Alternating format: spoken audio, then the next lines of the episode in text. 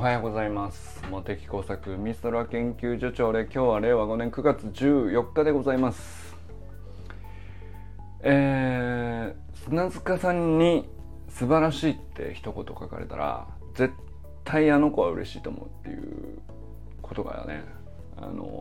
最近思うことなんですけど、最近ね、砂塚さん、ずっと毎日トレーニングしてますよね。こちらもモチベーションのためにですね、毎日拝んでますというふうに言ってて、でもう一つはそう思ってる人は多分ね、多数いらっしゃって、でそう思ってる人の中でも砂塚さんのトレーニングのところにね、結構熱いコメントの往復があるっていうことを今日よく言ってたんですけど、これね、それ以上に俺こっちの方がすげえ、なんていうか、なんか素晴らしいなと思うのが、砂塚さん結構他の橋の学校のオンラインスクール生の、ね、トレーニングにも結構なコメントをされてるんですよ。で、まあなんだったら、ちょっとうまくいかなくて困ってますぐらいの投稿だったら、結構割とね、砂塚さんご自身で工夫されて、いろいろこう過去乗り越えてきたプロセスもあるから、まあ、こういう風にやると意外といけるかもよみたいな、割と具体的な選択肢を書かれてることもあるんですけど、単純に言ってね、まあ結構な人がさ、日々のなんていうの、習慣化したトレーニングとしてしかもこう徐々に精度が高くなっていくみたいな時にさ、こう成果を感じにくくなってくる段階の、でもそこが一番さ、なんだったらできてる状態だけど、わざわざ投稿するっていうのが、これ何なのかなみたいな、こうちょっと超えるの難しくなる時期があるんですよ、トレーニングって。でこれわざわざ投稿しなくても別にやりさえすればいいんだったらっていう、まあそうなると思うんだよね、基本的に。でそうなってった時に乗り越えるには、いくつかまああるんでしょうけど、いや、砂塚さんに素晴らしいって一言入れてもらうだけでものすごい支えになってると思ったよね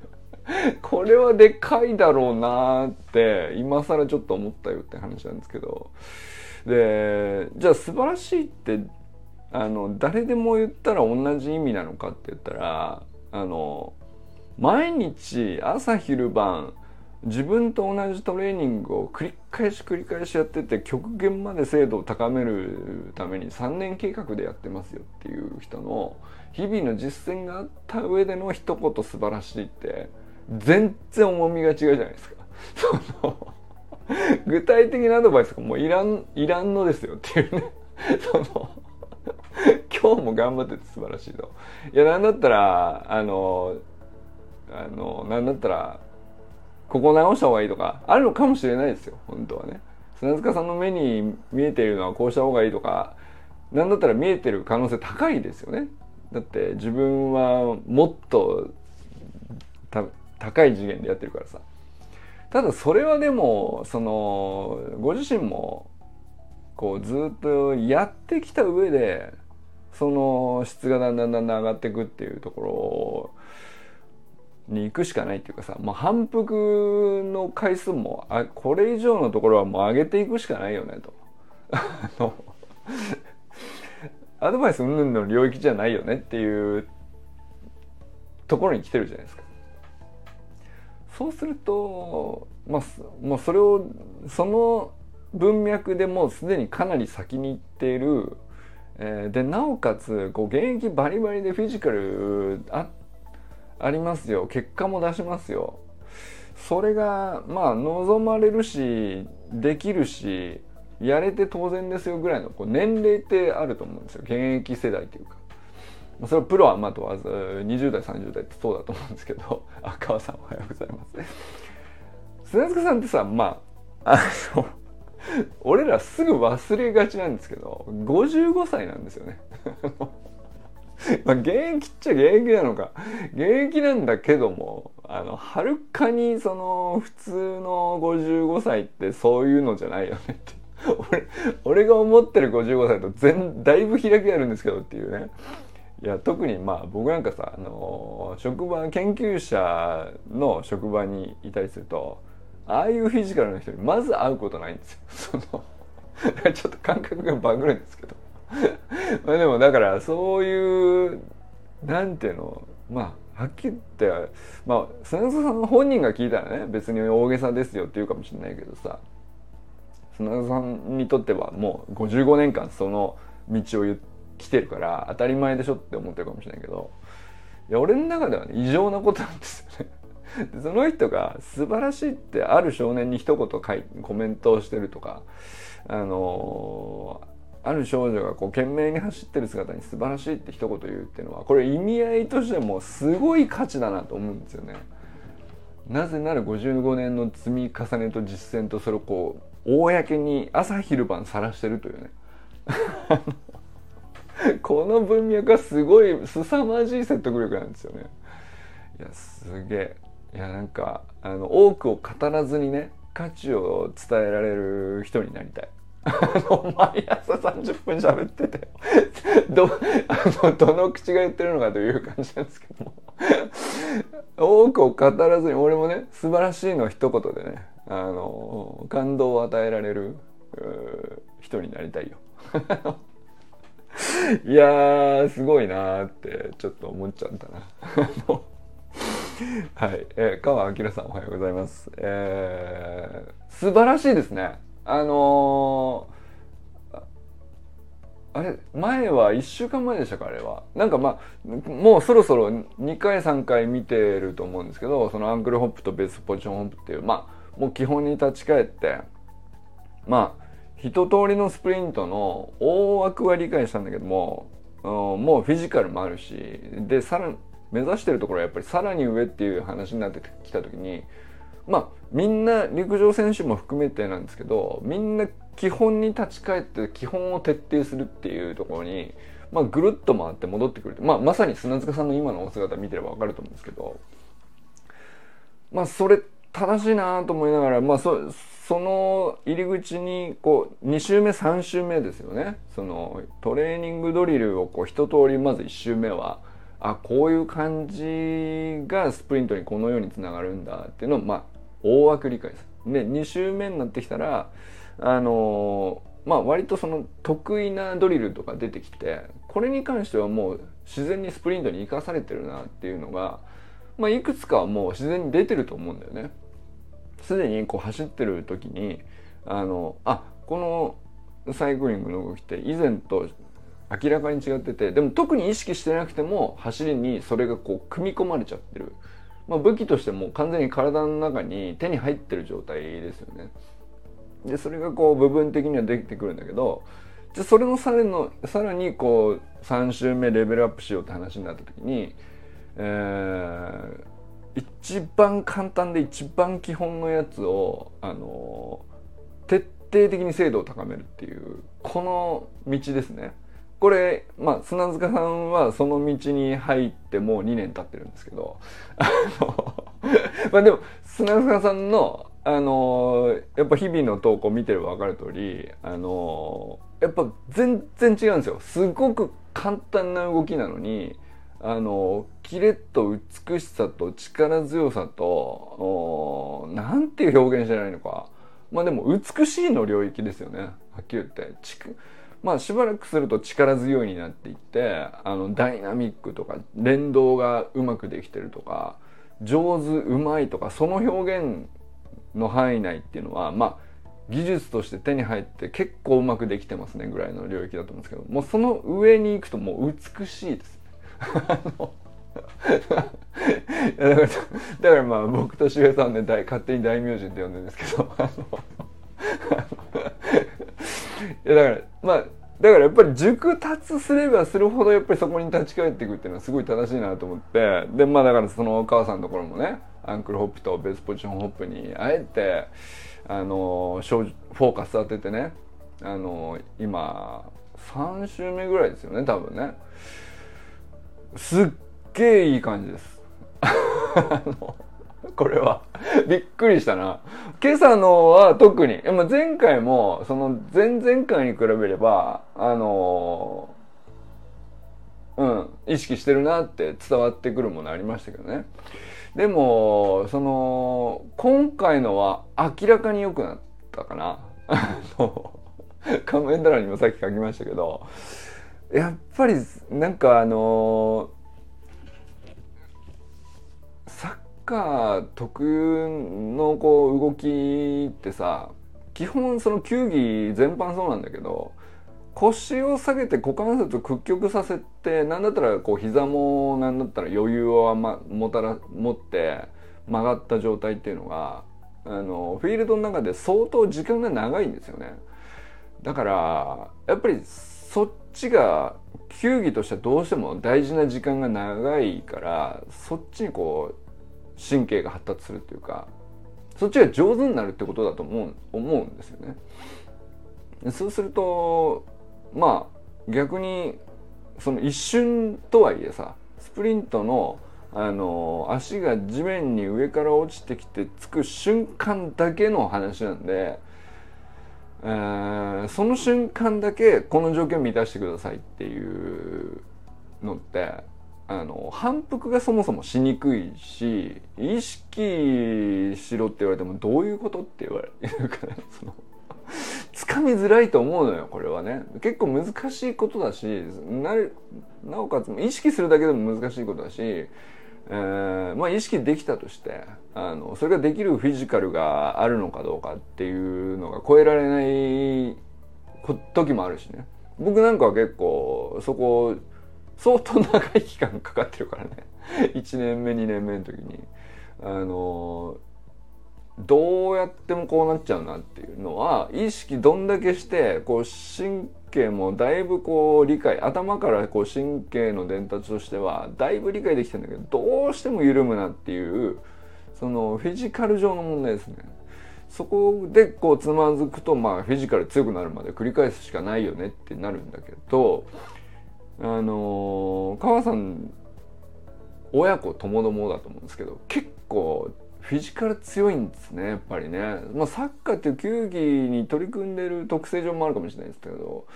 ね、キックはやっぱり腸腰筋使ってるでしょうし、でキックの瞬間、踏み込む方の足なんかはやっぱり膝伸ばしてるんでしょうから、だからこう踏ん張るための、フィジカルそのものはね相当やっぱり強いんだろうなと思ったんですけど、そうするとこう使い方として、こっちなのねって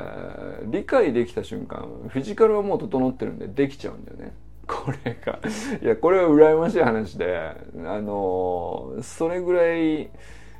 ああいうの久しぶりに見ましたね。なんかフィジカルバッチリあるんで、あとは分かるだけですっていう状態の人って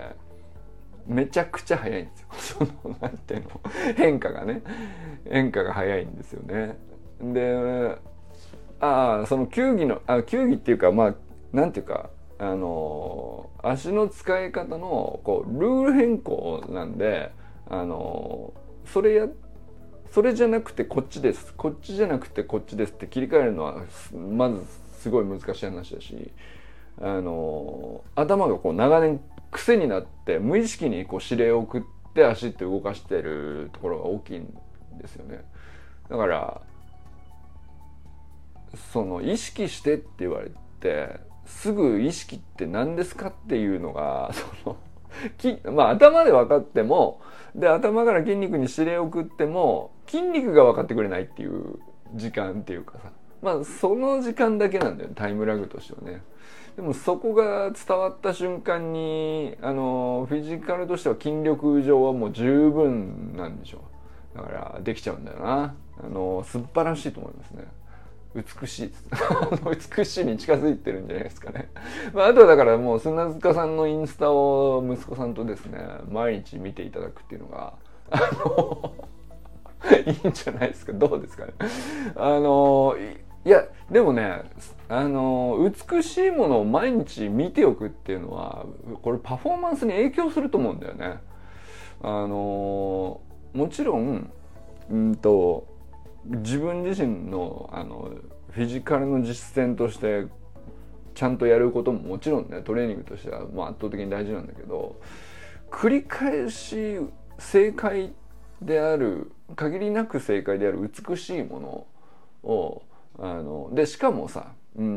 過去こういうことをやった人がいましたよって、例えばウサイン・ボルトはさ正解ですよ、圧倒的に。でも過去だし、だいぶ別世界だし、人種も違うしみたいな、そので積み上げてきたものもさかけ離れすぎてるっていう、だから一致しにくい、同一視しにくいと思うんですけど、砂塚さんはね、今現在進行形で毎日朝昼晩と会社の福利厚生施設と称してトレーニングルームを作るぐらいの勢いでですねそんな権限あるのすごいね、なんかね、すごい素晴らしいことだと思う、大事なことだと思うんで、本当に。いやでそこで、施設を作るだけじゃなくて、朝昼晩実際に自分がトレーニングを積む姿をインスタに上げ続けるというですね。でこれが何十年ずっとやってきて、過去もとんでもない結果を出してきたプロですよっていうのじゃなくて、ごくごく身近な人なんですよ、やっぱりこれは。確かにすごい人なんだけど、あくまで俺だと同じ世界の人だとは思うんだよねなんていうかさ、同じ、1年2年前ぐらいに橋の学校のオンラインスクールに入ってきて、で入ってきた当初はやっぱ同じような課題抱えてたし、やろうと思ってもあれだけフィジカルあるにもかかわらず、曲がっちゃうもん曲がっちゃうとか、合わないものは合わないっていう時期がちゃんとあったんですよね。でそれ過去の投稿をたどったら分かりますよそれも含めてなんですけど、その上で毎日繰り返した結果、今美しさなんですよ。でそれを息子さんとね、ぜひ毎日一緒に見ていただきたいですね朝食とか取るときにさ、こうスタンド三脚とか立って、スマホスタンドとか立ってて無限ループさせといたらすごいいいんじゃないです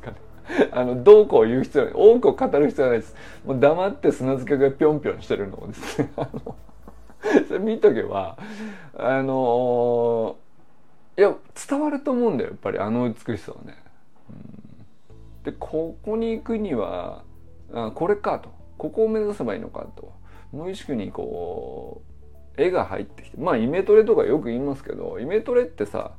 自分はこういうプレーをしてこういう風になったらこういう結果になった時に成功と言えるものになるんじゃないかみたいなことをね、イメージして脳みそでこうそれを反復させることで、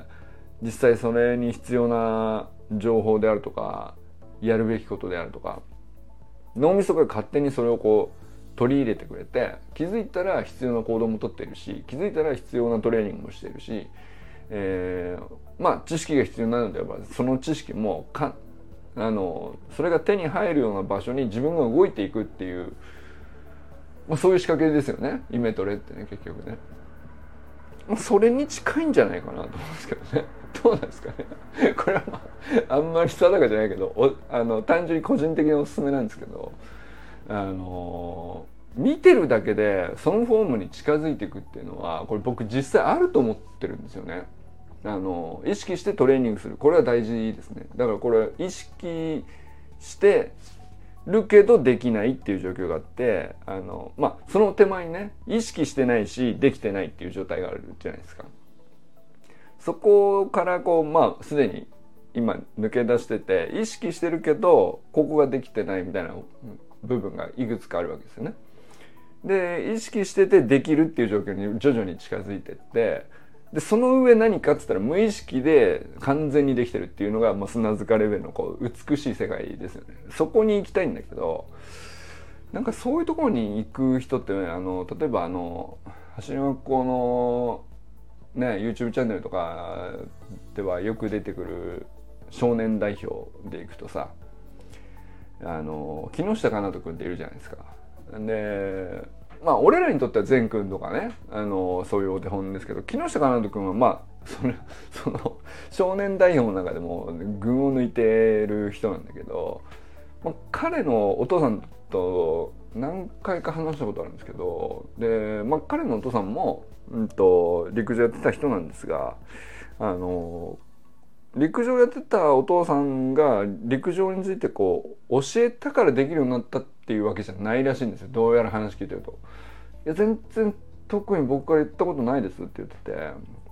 でもまあなんか早かったし早くなりたいと本人が言っていたし、まあじゃあそういう環境だけはねできるだけ用意するようにしてたって言ってましたけど、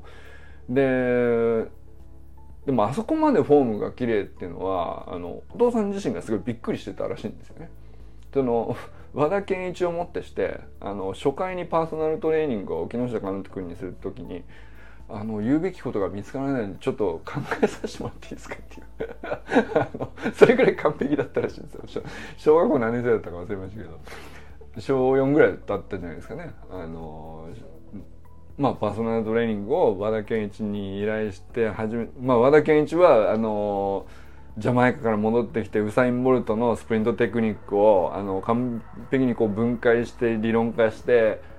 これを広めていくぞと思っていたところにパーソナルトレーニングとして依頼が来たんでよしと思って行ったらこんな完璧な人が日本にいるのかっていうそれぐらい綺麗なフォームなんですよね。でそれがなんで成立したのか僕ずっと不思議だったんですけどカナド君のお父さんが言ってたのはカナド君すごい小さい時からずっと見てた映像があるんだと。いやなんでか知らないけどそれにこうずっと引きつけられて固執してなんか延々見てる映像があって、まあそれがウサイン・ボルトのね9秒58を出した時の映像なんだそうなんですけど、要するにまあそれって完全に正解じゃないですか。でその正解をこう見てて走りとはこういうものであるっていうのは言葉ではなくてで実践もしてない、その時点ではまだすごい小さい頃なんで、で延々にこう繰り返してそれを見てて、でそこに走りとはそういうもんであるっていうのがまず最初のインプットで、それに向けてなんていうか全てのことをずっと生きてる間小さい頃からねやってたと思うんだよね。でその脳みそがこう勝手にそれに近づくための、まあ、必要な情報を全部集めていくように自分はこう毎日行動するっていう、それが一番でかいんじゃないかなっていうね。だからまあもちろんその過程の中には直接アドバイスをしてくれた人のこのアドバイスがある部分においては良い影響をもたらして何か手に入った技術があったかもしれないですけど、あんなに完璧にできないじゃないですかだってそんなにっていうね話なんですけど、だからなんかまあいやだからさプロ選手のさすっごく好きな選手をこう決めてこの人だけずっとなんか見ちゃうみたいなのって案外こうバカにならないんじゃないかなと、本当にパフォーマンスに影響するで、まあやりたくなっちゃうだろうからね、なんかそういう見てるだけだとこううずうずしてきてやりたくなっちゃってできない自分との差も結構ねメタ認知できてたりするんですよ、そういう人って。なんか動画に撮れてなくても俯瞰する第三の目みたいなのって子供には相当難しいことだと思うんですけど、で動画撮ったって分かんないよはっきり言って。動画撮って自分でその動画を見て自分が思ってたのと全然違う動きしてるからこういうふうに今度意識を変えようみたいなことの反復でちょっとずつ修正されていくっていうのがまあ普通の最短経路かなと思うんですけど、いやでもなんかもうそれを超えたまあだから要するに反復して見てる回数ね、これはなんか量が質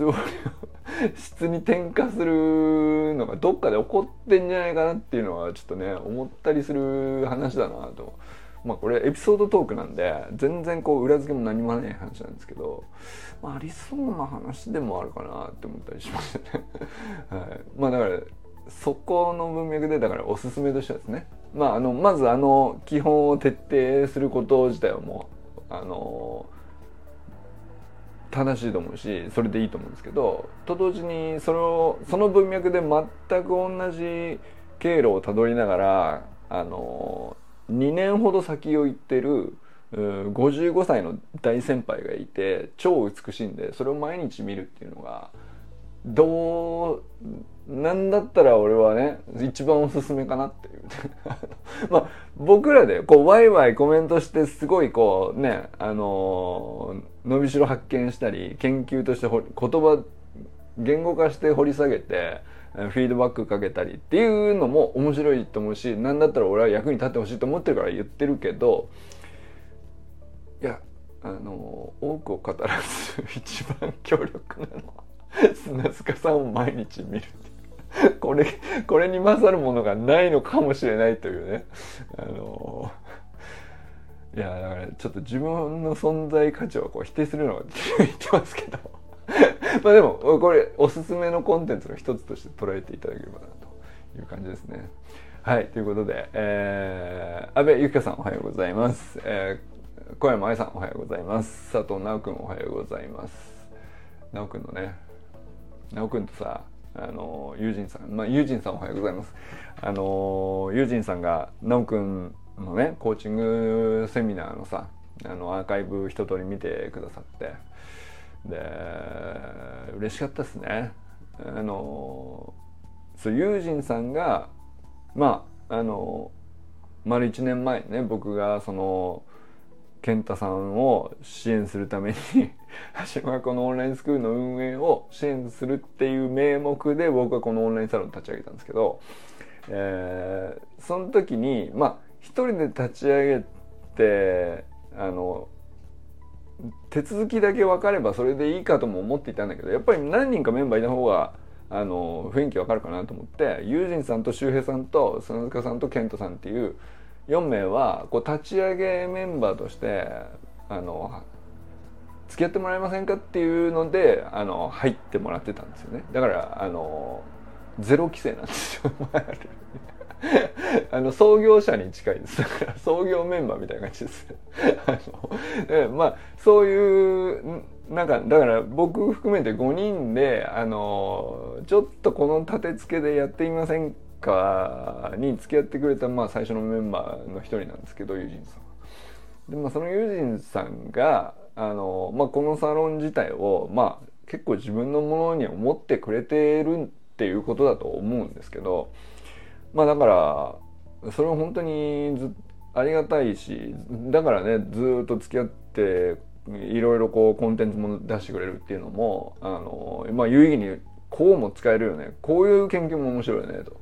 こういうシェアの仕方もいいんじゃないっていうのをこう広げてくれるのももちろんありがたかったんですけど、一番嬉しかったのはなおくんを勧誘してくれたんですよねなおくんをこのサロンに入らないかと言ってくれたんですよ。でそしたらなおくんはさ友人さんに言われてはいかイエスしかないですぐらいの勢いで5秒後ぐらいに入会のクリックを押していたと言ってましたけど本当にでもそれぐらいのタイミングで入りましたっつって直接僕に電話してくれたんですけど、まあ、そんな経緯があったもんで、いやで、まあ、その友人さんがね1年たって直くんを誘って直くんが入ってくれて、まあ、もうすぐ1年経つねっていうこのサロンの中で直くんがまあ素晴らしいこうセミナーを開いてくれて、でそのセミナーのアーカイブを友人さん見て、なおくん誘ってよかったわあの時と、俺間違ってなかったとそのセミナーの内容の話じゃなくてあの時誘った俺は間違ってなかったっていう話をしていたんだけど、いやでもその一言で全てが現れてるよね。いや本当にいい内容だったっていうのは僕も思うし、それはこれ絶対友人さんとずっと1年話してきたことのなんていうかいろんな要素が詰まってるなとも思ったから、なんていうかユージさんがどういう感想になるかとか、まあなんだったら分かってたのかもしれないですけど、僕としてはね。ただまあ受け取ってくれた上で、あの時直君誘って入ってもらって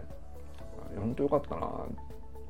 で直君は直君でさ、誘われた時に5秒でクリックしてたわけですから、入会のボタンを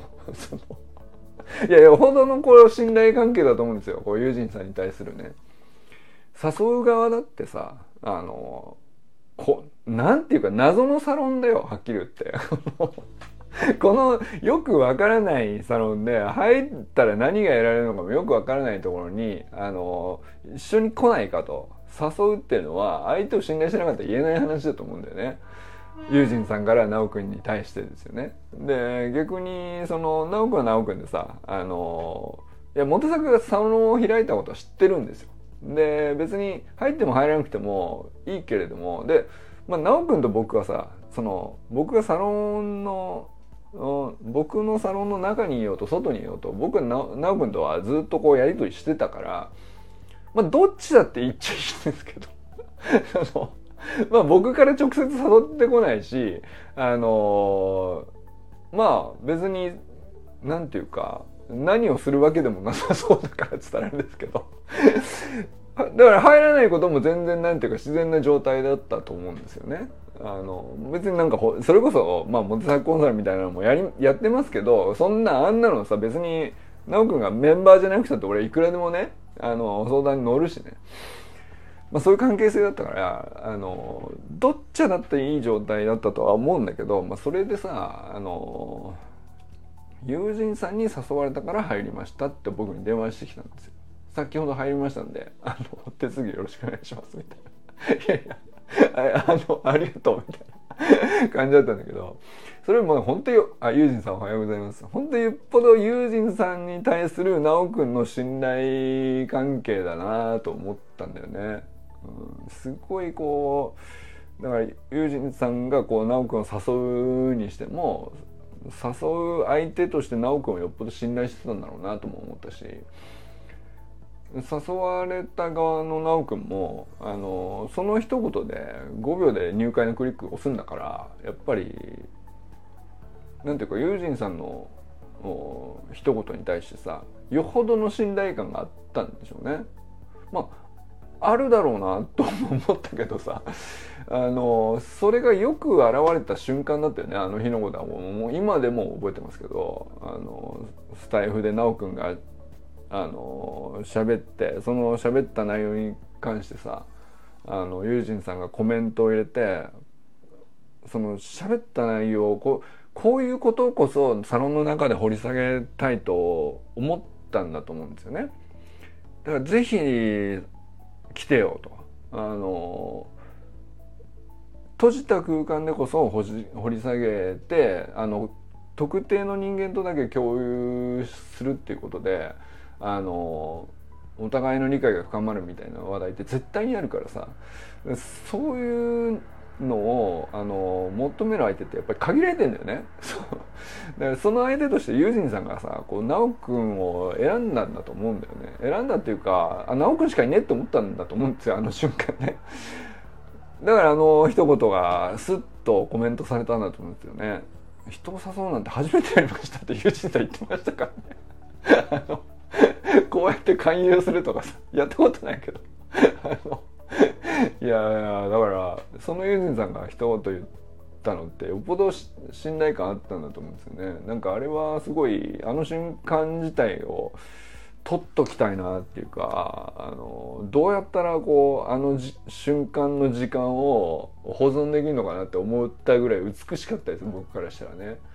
まあもちろんありがたかったっていうのもあるんだけど、でまあね1年経ってああいうセミナーに結実したとかになるとさ、いやなんかなんて言っていいか分かんないけど感無量だよね本当に、うん、いや本当に前編後編っていう形でね、モテサクコンサルプラス直君セミナーっていう超大作2時間にわたる長い動画アーカイブ見るのユージンさんも大変だったと思うんですけどまあまあの体力いるよあれねはっきり言った結構ヘビーだよね言ったらねずっと雑談してるのをこうしょうもない話でこう流してダラダラしてるっていう夜会もよくあるんだけどそれに比べるとまあこうモテサクオンラインサロン史上最も中身のある時間だったかもしれないよねあれはプレゼンスキルっていう話でもそうだと思うしコーチングスキルっていう話でもそうだと思うし学術的にも結構な裏付けがある話を直君してくれてたからねでしかも次回をお楽しみっていう終わり方が最高だよね、うん、いや本当にいやよかったな何がっていうわけじゃないんだけどさ何かが終わったわけでも何でもないんだけどいや本当によかったなと思いましたねはい、中村修平さんおはようございます、テレシーカさんおはようございます清水信之さんおはようございます山本健太さんおはようございます川さんのねアンクルホップめちゃくちゃ良くなったでしょこれはぜひ教材に使っていただきたいですねなんていうかねいややり方自体がまあトレーニングガイダンスとして橋本校のオンラインスクールにはね提供されているのでそれ自体を変える必要ないと思うんですよただやる側の人間がまあ、小学生なのか男の子なのか女の子なのかとかサッカーをやってるのか野球をやってるのかバスケをやってるのかとか、まあ、どの競技をやってるにしてもフィジカルレベルとしてこうなんていうのまあ左右差がある場合もあれば左右差整ってる場合もあれば単純に言って普通の人にはない腸腰筋を持ってる人とか何かの間違いだろっていうぐらいのフィジカルを持ってる人がたまに現れるんだけどオンラインスクールにはまあだからそういうのあるじゃんでその人に応じてでもじゃあそのフィジカル整ってるからじゃあすぐできますねとも限らなかったりするじゃないですかこれまでもう延べで言ったらまあそろそろねオンラインスクール生も700、800人ぐらいになってると思うんですけどやっぱり相当バリエーションこう一通り見てきた中で同じ傾向の人って結構それなりにカテゴリーくくれると思うんだけどただでもね結構なカテゴリーに分かれるんだよね3パターンに分かれますとかそんな簡単な話では実はあんまりなくてフィジカルあってもこの感じになるのかっていう人もいればフィジカルないんだけど意外とこういう風に乗り越え掴んでいく人もいるのかとか、まあ、あと時間軸の長さでいくと、まあ、3ヶ月で掴む人もいれば掴むのに1年かかる人もいればとかねそれ結構いろいろなパターンがあるんで簡単にね分類してカテゴライズしてこういう人はこうなりがちですとかっていうのはまだ分析難しいかもしれないけどただそろそろそういう教材作りにいけるだけのサンプルは整ってきてんじゃないかなとだってまあ3年やってきてサンプル700、800とかってなってきたらこれ相当信頼性高いからねで実際実演してる人の人数で言ったらまあそのうちの何割でしょうね動画上げてるような人ってのはまあそうだな1割か2割か多くて2割でしょうねオンラインスクールそんなに増えたんですよそう延べです常時200人前後っていう感じですでまあ今250人ぐらいいると思うんだけどで、その1年前200何百人とかって言ってたのも、延べで言ったら1年前の時点で500ぐらい言ってたと思うんですね。まあだから年間250で、まあ入れ替わりもあるけれどもちょっと、増えながら減りながらっていうのを繰り返すじゃないですか。でそれで延べで500は去年の時点で超えてたと思うんで、もうね700ぐらいいってんじゃないかなと思うんですけどね。それはね、まあ、ちょっと正確な数字分かんないですけど、まあ、それぐらいのサンプルがあるんですよね。でそうなってくると、なんていうのがトレーニングガイダンス、そのオンラインスクール自体が始まる時にはさ、トレーニングガイダンスとして52週間これ順番にやっていきましょう、やり方はこれですよ以外に教材の提供のしようがなかったと思うんですよね。まあ、最大限やれるサービスとしてで、やってるのを見ながらフィードバックを返していくっていうのの繰り返しでさ、でそれで全然良かったと思うんですけど、まあ、これだけこうなんていうか資産として、実際に取り組んだオンラインスクール生がいて、で取り組んだ人が、まあ、3ヶ月で上手くなったり、6ヶ月で上手くなったり、診察行ってらっしゃいません、1年で早くなったりっていうのをこうそのストーリーも溜まっていくじゃないですか、サンプルとして。